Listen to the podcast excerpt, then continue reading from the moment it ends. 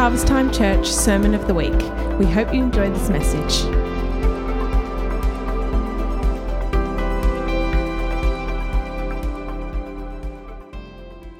Before we start, I'm just going to pray for us.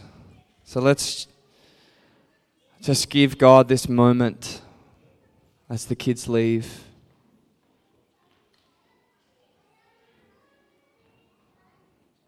I encourage you to just uh, let, let your mind sit. Just rest your mind. Let all the thoughts settle.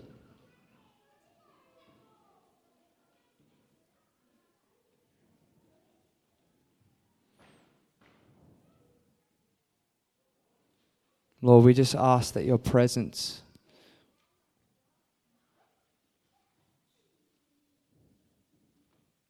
would begin to hearts, Lord. Begin to shift thinking.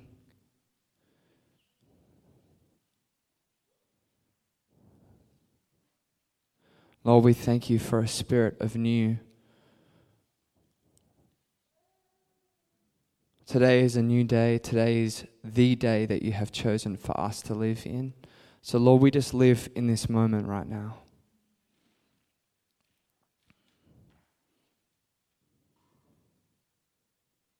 We honor you with our presence, us being present in this moment.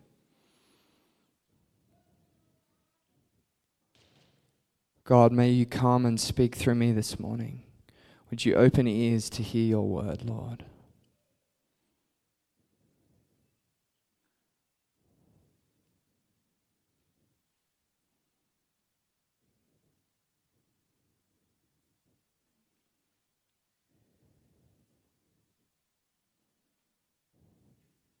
Thank you, Father. Amen.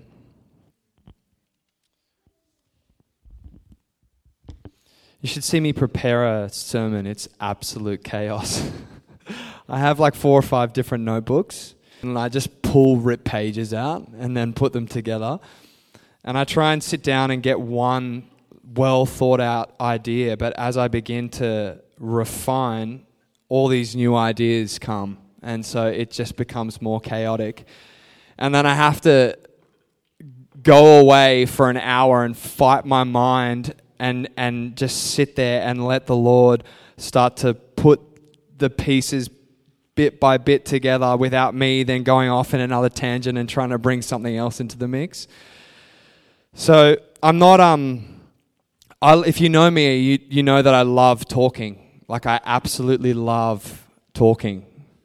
But when it comes to being articulate and, and speaking a word that is specific um, and that is ordered, um, it's, it's something that I'm working on. oh, Mitchell, stop laughing. Um, so today I'm going to talk about something that is, I want to um, just take a moment to come away from a lot of the uh, I don't know how to say it, but a lot of the Christian concepts that we're used to talking about, and everyone takes a deep breath, they're like, oh no.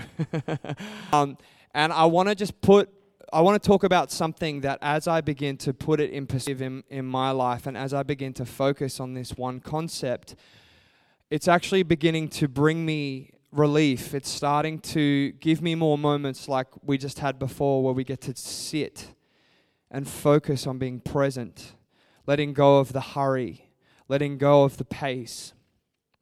And I'm going to talk about that one thing, and that one thing eternity and being eternal.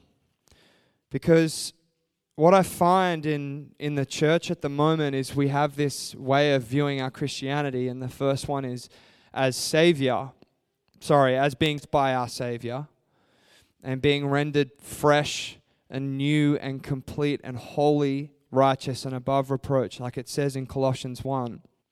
But then there's the other side, which is having access to the kingdom and living this life whereby we die and then somehow turn up in this somewhat body or thing and then spend eternity with the Lord. But then there's this big gap in between, and the gap is real life The gap is living and breathing and eating our breakfast and eating our dinners. And that is also where all of our pain comes from. All of our pain comes from being let down, um, being disappointed, being anxious, frustrated. All of these things exist for us in this now moment.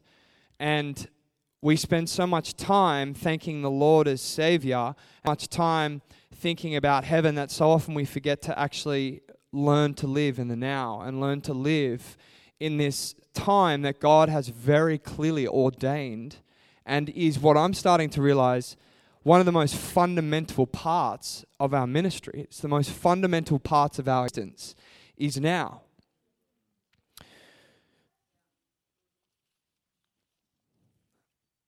Let us begin. All right. Need a new pulpit that has bigger lips. Hey, this thing is just slidey as. I'm going to read my notes because it's good. It's good for me to read through notes. But the first thing I want to do is I want to thank Julie for letting me be here. Um, I missed this, but it's it's. I should have said this earlier, but it is important.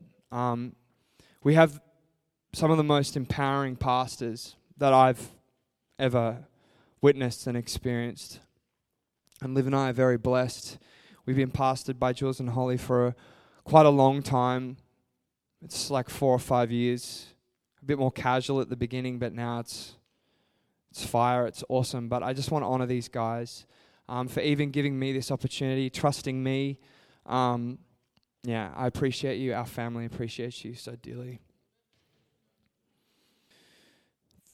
I also want to thank Brad. I don't think Brad's here this morning, but Brad shared a word on Sunday night. He came as as one of the fathers of the house and preached this incredible word, which meant that the word that I'd prepared earlier, a couple of weeks prior, I literally just put aside because of this word that he spoke shifted my thinking so radically that on Monday I started to manifest and actually practice what he was talking about on Sunday night. And to me, that's what a powerful message is. And as I'm listening to him speak with this single piece of paper, just reading down, talking about his life experience and how he responds to issues and how he, you know, tackles tensions in his life, I was changed. It wasn't about the cleverness. It wasn't about being entertained by, you know, his tone of voice. And I mean, he has an amazing South African accent. But it really shifted something in me, which made me realize that's, that's what I want to do. Whenever I speak, I don't want to entertain. I want to just talk about what has shifted my thinking in my life, what is changing the way that I see God and what is affecting my week to week, my day to day outside of a Sunday. So thanks, Brad.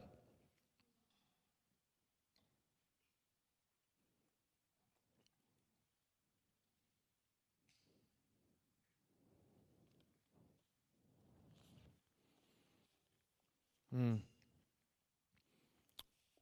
I'm having a sim moment. I'm taking my time because I want this to be simple. It's a big concept. It's a big concept. But when the Lord died for us on the cross, his blood was shed for all of us so that we can partake in this relationship with him. This relationship that is unbreakable, unshakable. He restored us to a place where we have access to this thing called the kingdom of heaven. This, this place that C.S. Lewis does a very good job at illustrating in his books. J.R. Tolkien also does a great illustration of heaven and these spiritual places. But at the, at the end of the day, it's, it's still hard for us to grasp this concept of what is heaven. And Paul pens this beautiful scripture in um, Galatians 2 20, and it says, No longer I, but he who lives in me. And these verses we hear all the time, we, we, we are reminded constantly in sermons about. Um, you know, accepting the Lord as our Savior and, and, and accepting our identity and becoming formed in the likeness of Christ. But when you actually break down these concepts in everyday life, it's there's a lot of gray. There's a lot of mystery. There's actually a, it's it's it's actually quite hard to apply these concepts. And I started to explore with the Lord, you know, what what does this look like in my life as a business owner with three kids, a wife, being on staff at church. My life is hectic. What what what does this look like to me personally? What does being saved look like? And again, the the instant kind of thing that I will do is then look at my life and go, okay, how good a person am I? how how much evidence do I have of this salvation? Do I have a clean mind? Do I do I have clean motivations? And I and I begin to draw out this spectrum that then essentially drives me into this place of self-justification. And what the Lord has been showing me for my life with the Lord, I, I'm very blessed that I have spent most of my conscious life with the Lord, and He's fathered me so dearly. Whew. I'm so grateful of Him. And one one thing that God has challenging me on and has always challenged me is that I can't justify myself and I can't be the one to earn my place in heaven. And I know, again, we've all heard this before, but we still all do it. we all do it. Whenever we make a mistake, whenever we do something that is wrong, we are the hardest on ourselves. We're first to cast judgment against those that also struggle, that that that try and I mean the, the greatest example is when someone is appearing to be good and then you find out something that is not good about them and it's like I feel justified in my judgment. We all do these things. And so with the Lord, I'm like, okay, we live in a in a society and a Christian kind of ecosystem where we're trying to fight against this and push against this, but we're still wrestling. It's still very hard. Gossip goes from look at that person to oh, I'm concerned about this person. you know, we just it changes forms. It's slightly different coloring in the fabric. But then the Lord said, to me, he was like, it's because the church is moving too quickly and they've forgotten that they are eternal.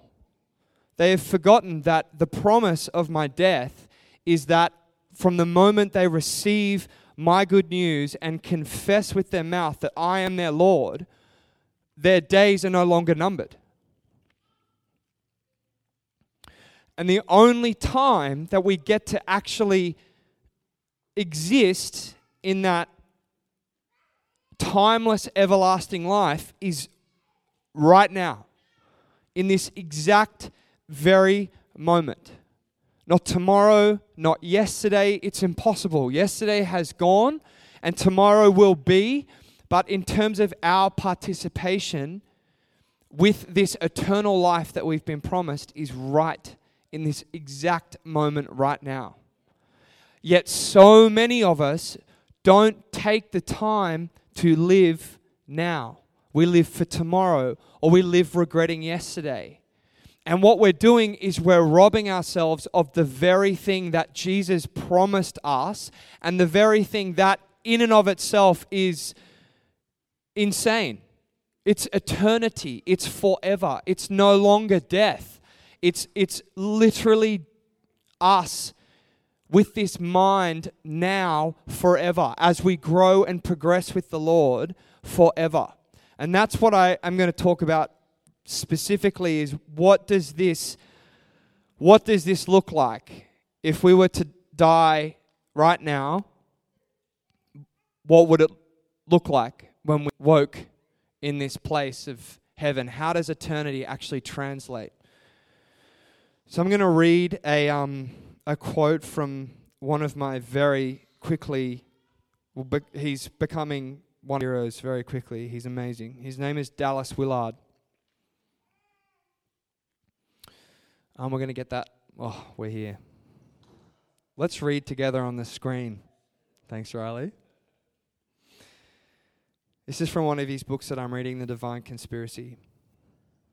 It says, When we pass through the stage normally called death, we will not lose anything but the limitations and powers that specifically correspond to our present mastery over our body and to our availability and vulnerability to and and through it. We will no longer be able to act and be acted upon by means of it, our body. Of course, this is a heart rending change to those left behind, but on the other hand, loss of those begi- abilities begin to occur in most cases long before death. It is a normal part of aging and sickness.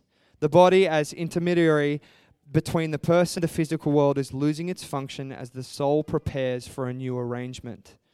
But along this passage, we do not lose our personal sense of who we are, and all of our knowledge of relationships to other persons will remain intact, except once again insofar as they are mediated through the body and its physical environment. Indeed, we will then be in possession of ourselves as never before, and the limited universe that we now see will remain, though that universe will not be as interesting as what we shall then see for the first time heaven. We will not disappear into an eternal fog bank or dead storage or exist in a state of isolation or suspended animation, animation as many seem to suppose. God has a much better use for us than that. Stated in other words, our experience will not be fundamentally different in character from what it is now, though it will change in significant details. The life we now have as the persons we are now are will continue and continue in the universe in which we now exist. I just want to read that again. The life we now have now as the persons we now are will continue and continue in the universe in which we now exist. Our experience will be much clearer, richer, deeper, of course, because it will be unrestrained by the limitations now imposed upon us by our dependence upon our body. It will instead be rooted in the broader and more fundamental reality of God's kingdom and will accordingly have far greater scope and power. So, two things in here that really really changed my thinking. First is that if I was to drop dead right now, it, it would be sad for a lot of you, I, I hope, including my family. But what's beautiful is that when I am resurrected in my new body, like Christ in Mark 16, which we're going to read in a sec,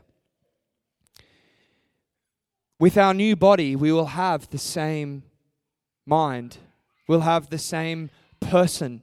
We will be the same person for eternity. So I'm kind of just r- reverse engineering this a little bit. So if I was to die, regardless of what my body does and what age that I die, if I was then to pass through whatever that time frame like, Paul talks about it as sleep, and we know that when we wake up from our sleep, we don't remember falling asleep. So it assume that it's going to be somewhat quick. We wake in our new body with the same mind that we had when we just died. Right? So then, my question is what are we doing right now to prepare us for that moment that we are lifted in our new body, but with same mind? What are we doing today to help set us up and found us in a place where we can then continue on with the Lord with no restrictions of our body. So all of a sudden it becomes less about am I doing the right thing? Am I not sinning? Am I it actually becomes about focusing on how am I setting myself up now and investing in this thing that I'm going to take with me, my soul, and my personality. How am I investing in this to then take to me, take with me to those heavenly places? Sorry, I know this is, it's really easy to zone out, but stay with me. In Mark 16, we get this illustration of what this body will look like. I'm going to read through it because I don't want to just quote philosophers and not the real, true philosopher.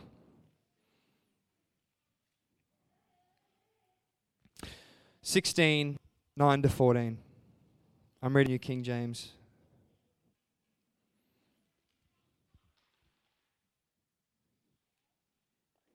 It's really cool because we, we, we get to see what, what we just talked about then.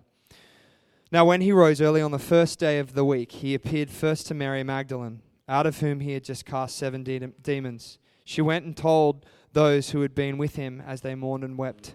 And when they heard that he was alive and be, had been seen by her, they did not believe. After that, he appeared in another form to two of them as they walked and went into the country, and they went and told it to rest, but they did not believe them either. Already, we're starting to see that the, the, the function of the body is different. Jesus is kind of just like, choo, choo, choo, choo, which is for all you creatives, it's really, really cool picture. But it, it's also giving evidence that, that no, we're no longer restricted by this body, right? But what's beautiful is who does he goes to? Who does he go to first? He goes to, to Mary, this person that he has such history with and such an friendship with. Why? Because he remembers her. He, he's, he's just picking up from where he left off. And again, if we're going to take all of Jesus' words and try and spend our lives following his ministry, why, why don't we assume that this same thing that's happened to Jesus now that he's been lifted is, is not going to happen to us? It, it will. We will, like him, be raised with a new body that can chew, chew, chew around. But more importantly, we have that personality and that mind that remember, that understands. You know, I will know that I spent my life with Liv in our intimate marriage together. I will know that when I get to, when, I, when I get to heaven. What am I doing now to establish solid foundations to then, when I get to heaven, that we can still share in that relationship and that knowing of each other?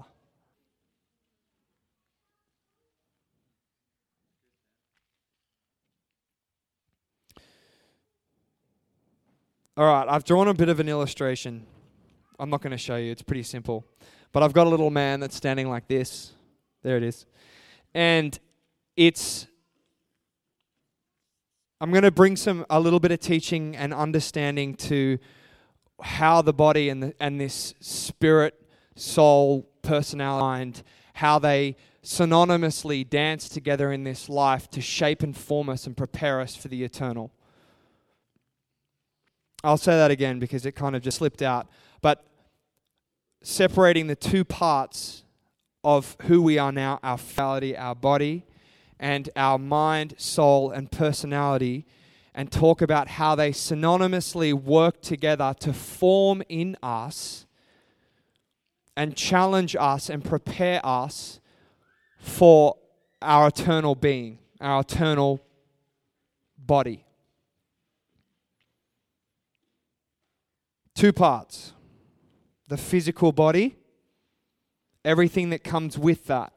The sickness, the pain, the enjoyment, the serotonin, the dopamine, the lack of those things, the hands, the feet, moving, the working, the sweating, and then the other side, which is the core of who we are, the connection we feel, those things that Paul says, which you're about to read for about, are not necessarily seen, but the undeniable connections and relationships we have. When your child wakes up and cries, the mother's eyes ping open. They know they, they don't have to see to know that their child is crying and that it's their child. Those, those things that are in our core, the things that allow us to truly love someone or also to truly hate someone. Those things in, in, our, in our innermost core that we can see through the illustration of Jesus and that in which Paul talks about is what we will take with us, which is kind of a little scary, especially if there's that hatred in there. But we're going to talk about how God has just got this wonderful plan to create in us this tension deliberately with our body to actually prepare us for our eternal bodies.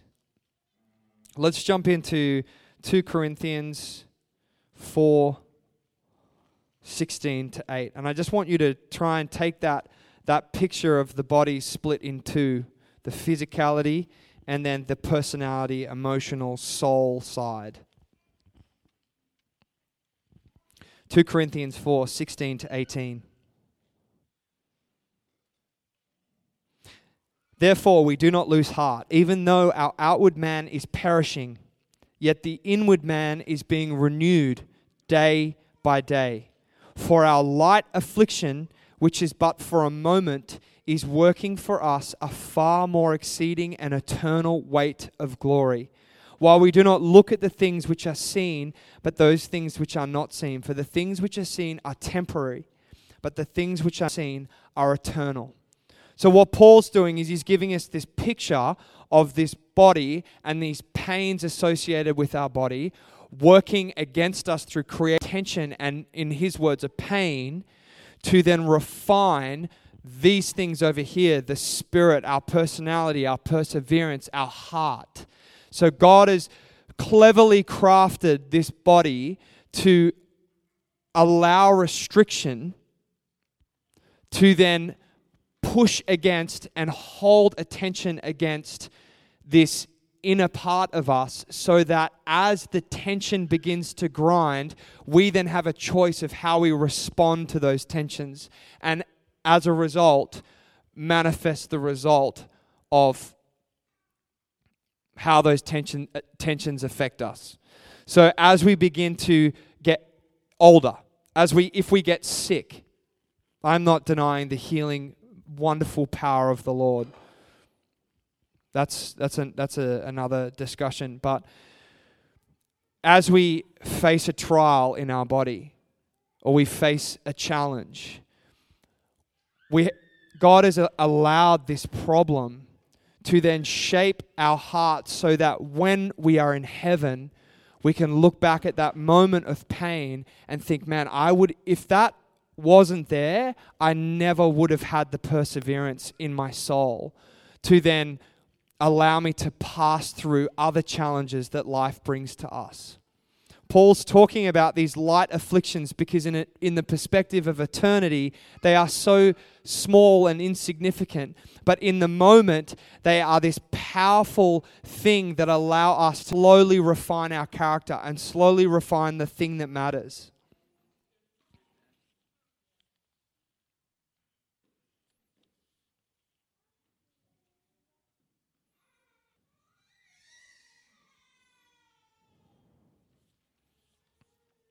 The flip side is it gives us a clear illustration of why Jesus was very adamant about encouraging us away from the things that entice our flesh. Because as we begin to entice the flesh, and the, I'm not talking bad things, I'm just talking general, just in general. But as we begin to entice our flesh, it then becomes the focus. And if it becomes the focus, then we rob ourselves of the thing that actually matters. And it's why fasting has lasted throughout the history of the word. It's why tithing has lasted. Why? Because it physically hurts. it, it hurts because it costs. Like fasting, it hurts because it costs. But Paul and Jesus, I mean, all of them, but Paul and Jesus specifically, are very much on this train of if you begin to put your focus on your body right now, you're literally robbing yourself of the transformation that God is wanting to produce in you right now, so that when you get to heaven and you wake up from the moment that you've dropped, and that second and whipping your eyes with your new body, you can carry on with the disciplines and the things that you've learned from the challenges that your body produced for you here on earth. Does that kind of make sense? And so now we we we we all through scripture and we're going to talk about this specific bulk of scripture, but throughout scripture we see that there is this focus around purity and and preserving our bodies and preserving our hearts because if we don't, we then begin to elevate the flesh, elevate the body, and miss out on the very thing that God has created for us to carry for eternity. So, this isn't about not sinning for the sake of our salvation. That, that, that's, that's been done. No matter how good we are, we will never, ever be able to justify our salvation. Even if we've been amazing and our sin count is super low, super low and we're really nice and we feel like our motivation is great, the Lord is insulted by our pride in that does anything for our salvation. That is the ultimate sin. The ultimate sin is thinking that you are actually good enough to justify yourself to heaven. The ultimate sin is like the Pharisees, where they were so obsessed with being right, they literally stole Jesus' crucifixion. They stole it from him and they blasphemed him because they thought that they could do it in their own strength. So we don't want to be there. we don't want to be there. We're way better off being on the other side where we're completely broken, feel useless, hopeless, and die completely with nothing, with no sense of anything but a glimpse of hope in the Lord because then He gets to do the work. But now, as a group of God fearing, loving Christians, instead of focusing on trying to justify ourselves by our works, we actually are empowered by the Lord to be good for the sake of preserving the thing that we will take into heaven with us for eternity. That is the reason behind why we preserve ourselves. It's not so that we can justify ourselves. And I'm saying this just to pressure off. Because if you're at the moment in a stage where you're fed up and frustrated with something about yourself, or there's a little thing in the sneaky corner of the room that you feel like you can't get over and can't move through, and you know that it's sin when you lay it out on the on the Monopoly sin board, The Lord wants to bring you relief in this moment. To know that when you fix that, or whether you fix that, doesn't dictate whether you're loved by Him or go to heaven. It's actually much bigger than that. It's more that thing exists for you to conquer with the Lord so that the fruit of your conquering can be a little badge that you can proudly wear to heaven and say, Lord, I persevered through this and I did this because I wanted to take this with me to heaven. This is the only time in our life where we are restricted by our body. The only time in our life because our life is eternal. Our life is forever. You are eternal, Sim. It is today, for eternity, every day. All of us are eternal. Those who believe in the Lord, we are eternal. Just that, in and of itself, is big. But what are we doing now? What are we doing now so that we're setting ourselves up each and every day to continue for eternity with this mind of progression. And to be honest, this my greatest question right now with the Lord is is progression eternal? When I get to heaven and we start reading pace, is there still this learning and, and acknowledging different parts of who you are in heaven? I'm not going to say what I like I'm not going to say that one way is true or not, but to me, God created time, God created the earth, He created progression for us, and He's taken these people that so dearly that live within this system and has said, learn to steward this system well so that you can take the gold from that system into the new life. So I can kind of assume that there's going to be some level of progression and understanding of the Lord. We will still plod and, and, and work and move with the Lord and, and begin to understand deeper um, things of who He is in heaven.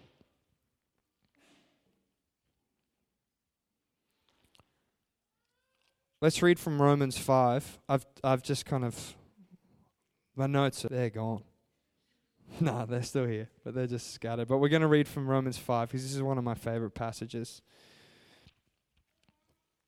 Sorry, I know this is a little bit. Um, I, am preaching this word out of obedience, and I and I do believe that I needed a couple of more months to rehearse this well. But I just is this landing for you guys? Are you start? Are you understanding what I'm talking? Separating the two parts of our body and learning to understand what eternity means today in this moment. Yeah. Because we're going to talk about how, like how, how do we then function in today in this very moment now? How do we learn and become like Christ today in this very moment? We're going to, I've got three key points that we're going to discuss. You can buy my book, it's just up the back. And I'm kidding. It's very naughty.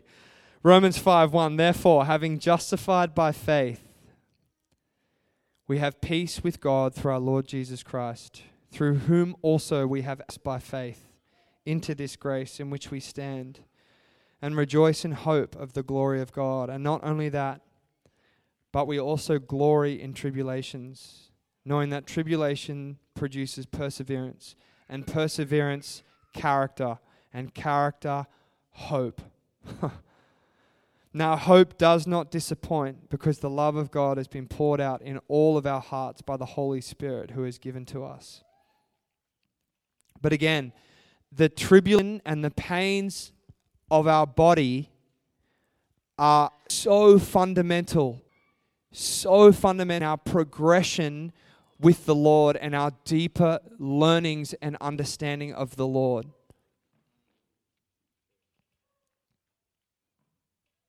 We glory in those tribulations, knowing that tribulation produces perseverance, and perseverance produces character. Character, we get hope. And to me, that character part is, is that's, that's one of those jewels and, and pieces of gold that we have for eternity. So, enough on eternity. Let's let's actually just talk about the most practical steps of how to become more Christ-like now. I've got 15 minutes, and we're going to power. I might let's just read this C.S. Lewis quote because it's really good. This is Satan's perspective from C.S. Lewis's pen of how Satan and darkness sees this perspective of eternity. Can we get this one up too? Okay, here we go.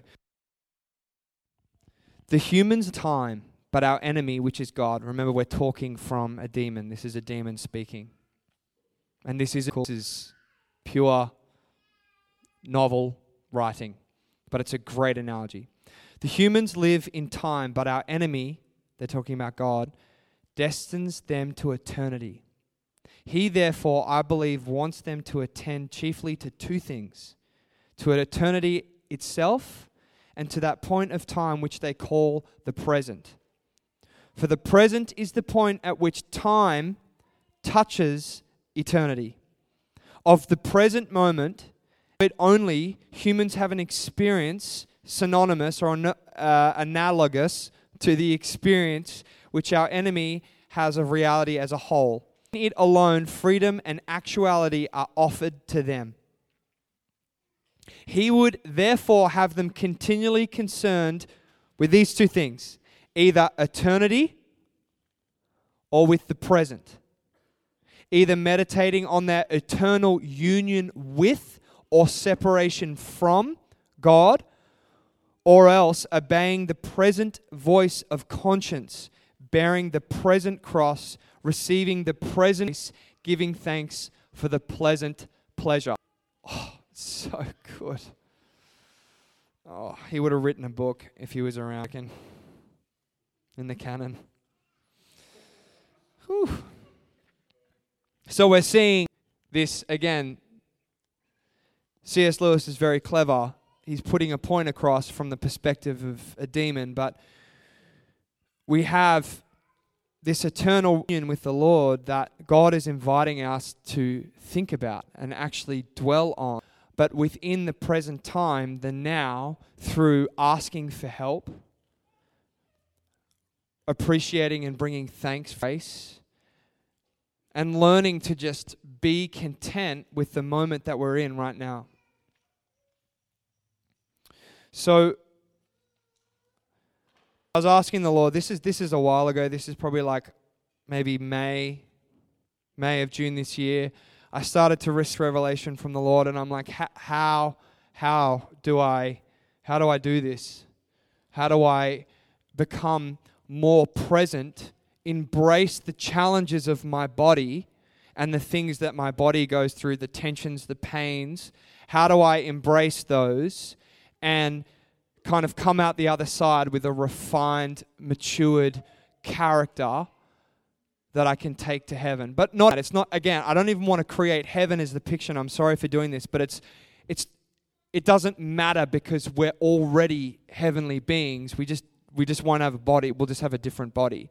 So the the the time, the spectrum is eternal from right now. As I said to you before, every single person that sits here, there's that death window is just a, a, part. It's just a small part in our story where we get new flesh. But really, what are we doing now to set ourselves up so as we walk into eternity, we begin and continue to progress in our maturity and understanding of who He is and who we are and who the Lord has really called us to be and what our function is. And the first is abiding. You can't have relationship with the Lord without abiding with him. It is impossible. You can't engage in any eternal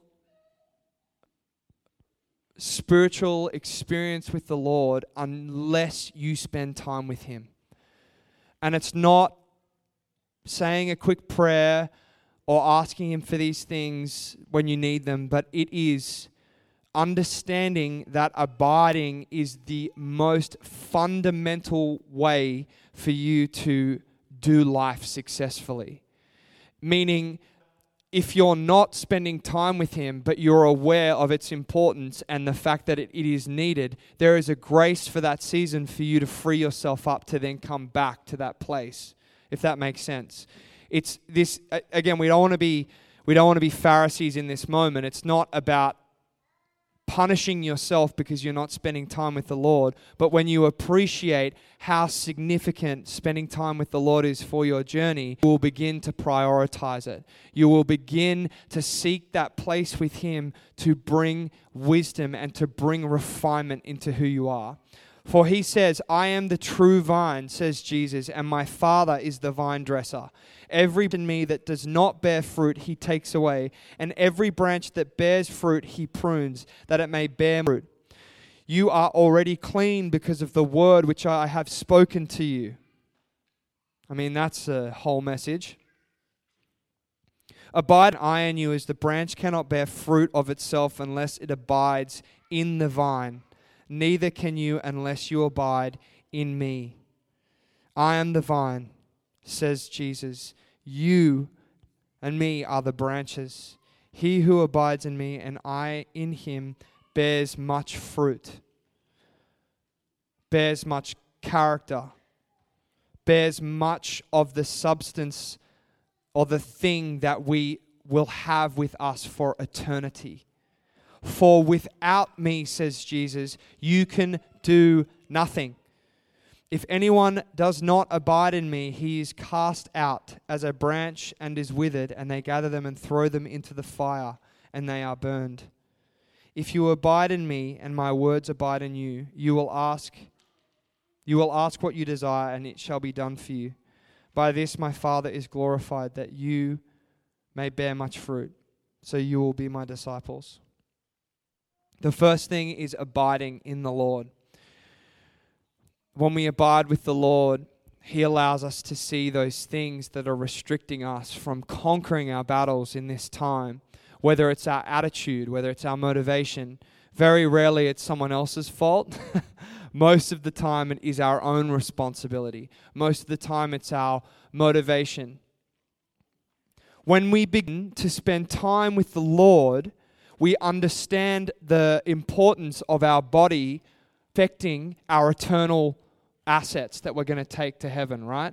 So then we actually start to become I want to say obsessed, but we become, we acknowledge the importance of suffering. Because for as long as we're in a place of suffering, we know that in that humility of being like, I'm here by choice because I want to be refined by you, Lord, more fruit is then produced in our life. As we abide with the Lord, we begin to focus on the things that matter, those things which hurt, those things which cost us. And I know for the disciples, to suffer was more often than not very brutal. Whether it was physically being stoned, whether it was being hung on, hung on, on a cross, locked in a prison, whipped, their suffering was brutal, very physically brutal. But for us, I believe our opportunity for suffering is as great. We don't have to go to the mission field and these really dark places to understand what suffering looks like in Sydney. What suffering looks like is not partaking in the bread and the communion that this world partakes in, which is, I'm better than you because of this. I earn this much, so I'm more important, or I have this look and I look like this. We, we, part of our suffering is actually negating and pulling against the system of the world and learning to live in the present, learning to live far from anxiety because we live in the present, not living in a place of comparison. I mean, deleting Instagram, in my opinion, would be one of the greatest um, active pursuits of suffering you find fulfillment very quickly and you never go back. But the just holding that app down and sliding down to delete this app. Whew. Why? Because comparison. You know, one of our greatest points of suffering is learning to be content with what we have and who we are. Learning to be content with what we look like. Learning to be content with how much money we have, learning to be content with the way our mind thinks. Maybe it's really simple and you're just simple. And maybe maybe it's so complicated that you have no idea which way is up and down. But learning to be content and not having comparison is one of those postures of suffering. Why is it suffering? Because content right now is a real big grinder for everyone else that doesn't you know, abide by this system of living. If you're content, people will sniff you out and try and find every reason to derail your contentment because it intimidates them. It shows them how incredibly loose and shallow their life is because they prop their life up on these things that don't matter what they look like, what they're wearing, what they own, what they have, their achievements. But part of our great suffering now is learning to live content in the present, day by day, hour, being able to see the minutes pass by, being able to recall what we've done during the day because we've moved intentionally and slowly. And yes, I am learning to do this better. I have never really been good at this, but I'm I'm I'm learning to do this and have the last couple of months seen the effect of protecting my peace and moving in what is perceived as suffering, but learning to just live with contentment in my heart. Which leads into that second thing, which is peace. And for me, it's been a, uh, it's been the, one of the, uh, let's just say I, I haven't been very peaceful my entire life, and I've despised peace because There's a part of my boyish nature that just loves chaos. But peace has always been um, uncomfortable for me. But the Lord very clearly said to me, Daniel, you need to slow down and learn to find peace. And what that looks like is practicing being present, practicing to just move slowly. Um, one real practical tip, which I heard Mitch Chan's dad say through a friend of mine. Sorry, I just want to give uh, uh, honor where honor's due. But he talked about um, not just dealing with those things that are urgent in your life, but dealing with the important things in your life that are not urgent so that you don't have urgency. And if you don't have urgency, then a lot of your anxiety is minimized because you know that it's dealt with. Which then, another practical thing for me is organization, learning to be organized with my life. Putting for me, it practically looks like setting up my days. So church church day is like a Monday. I call it dump day. and I call it dump day because I dump everything that I need to do for that week in that in that day. And a lot of the time it's not urgent, but I'm learning at getting better at setting up all of our church group chats, um, engaging with the team, letting them know when I'm available to chat and hang during the week sorry, worship team, you get a lot of text messages on Monday, and you will forever. Because it's part of my process is organizing my week so I'm never having to manage the urgent because that's when I get stressed and it allows me to be peaceful. The other really practical tip in keeping my peace is confronting tensions. Confronting tensions.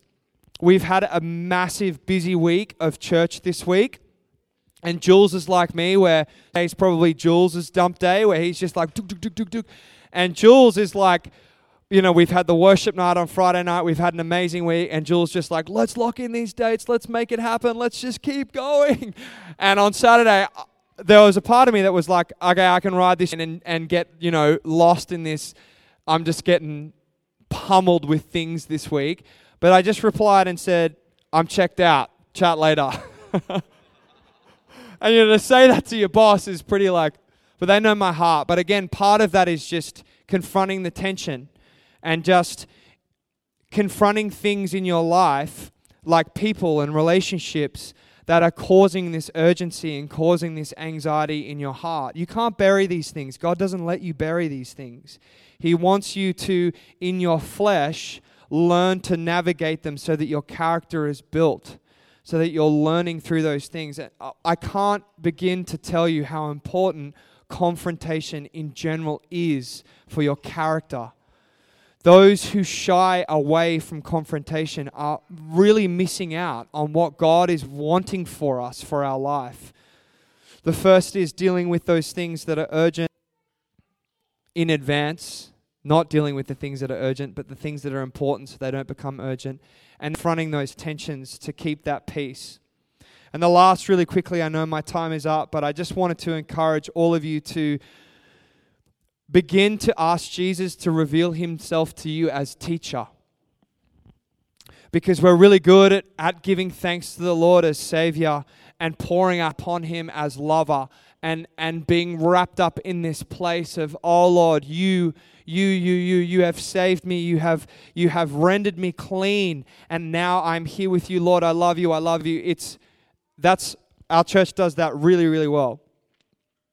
And we don't ever want to not do that. That is so important. But what so often gets lost is one of the most important parts of our walk with the Lord is to be discipled by Him. And the way the Jewish uh, kind of like rabbi mechanism worked is when you left your job to be discipled by your rabbi. So Jesus was a carpenter. He, um, well, as a kid, he was actually trained. But at one point in his life, he left his job to actually sit under his rabbi and learn intensively from him. That might have been six months, a year, five years, we don't really know. But that's how it worked in the Jewish culture. And then you were you either stayed in your trade or then you moved into the, the, the Pharisee way of living. And you would then be raised up to become an elder in the church and you'd be a full time minister. But what's significant is Jesus presents himself as the ultimate rabbi.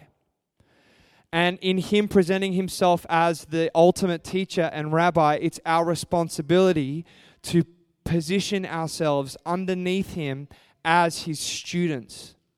He is not just our lover, and we are not just his lovers, but he is also our master and he is our teacher. He is the one that does so that we can follow, and he teaches us, and his word is in and of itself one of his greatest teaching tools.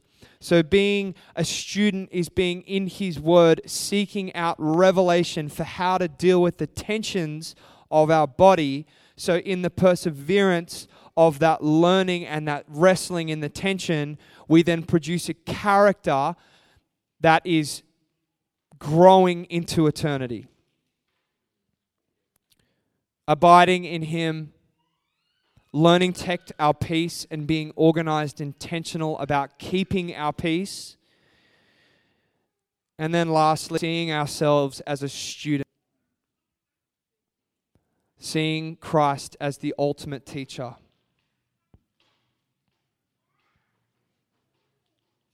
That's it.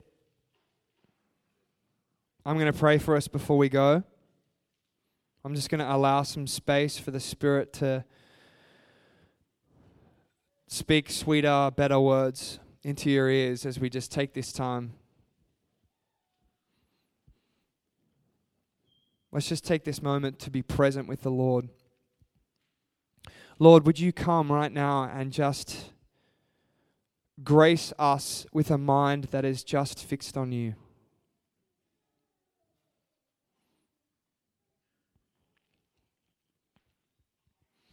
Through the power of your love and your authority, Lord, that you have placed in each of our hands.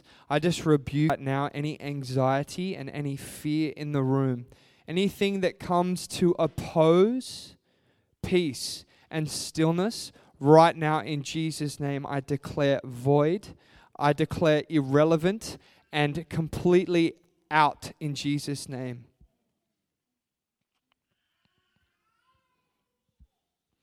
Holy Spirit, would you bring a sound mind to each, every one of us right now in this moment?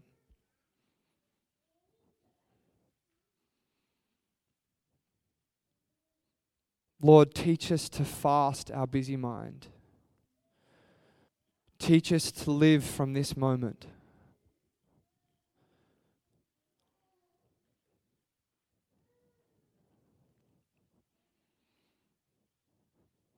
Lord, may our focus be today and seeing its importance in your plan for eternity, Lord. Continue to show us the promises, your eternal promises over our lives, God. Bring hope to those that are broken, Father. Teach us Teach us.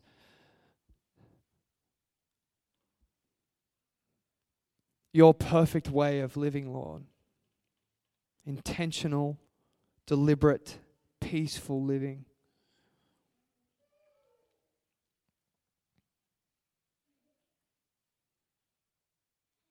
Continue to refine our hearts, Lord, that we look like you more and more every day. I thank you that you would you would take away any any pain and anxiety uh, that we have towards ourselves, any ill vision that we have towards ourselves and perspective that we have of ourselves. I pray right now, Lord, it is broken. I thank you that we would we would see ourselves and love ourselves with patience. We would trust your good plan, Lord.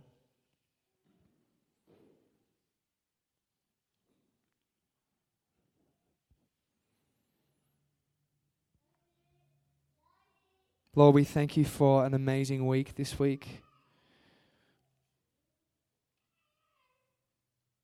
Open our eyes to your wonder this week as we focus on our day, moment by moment.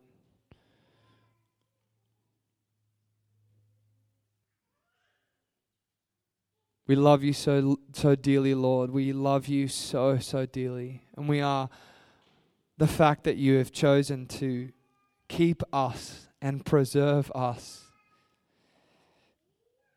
is in and of itself such a wonderful miracle, and we are so thankful.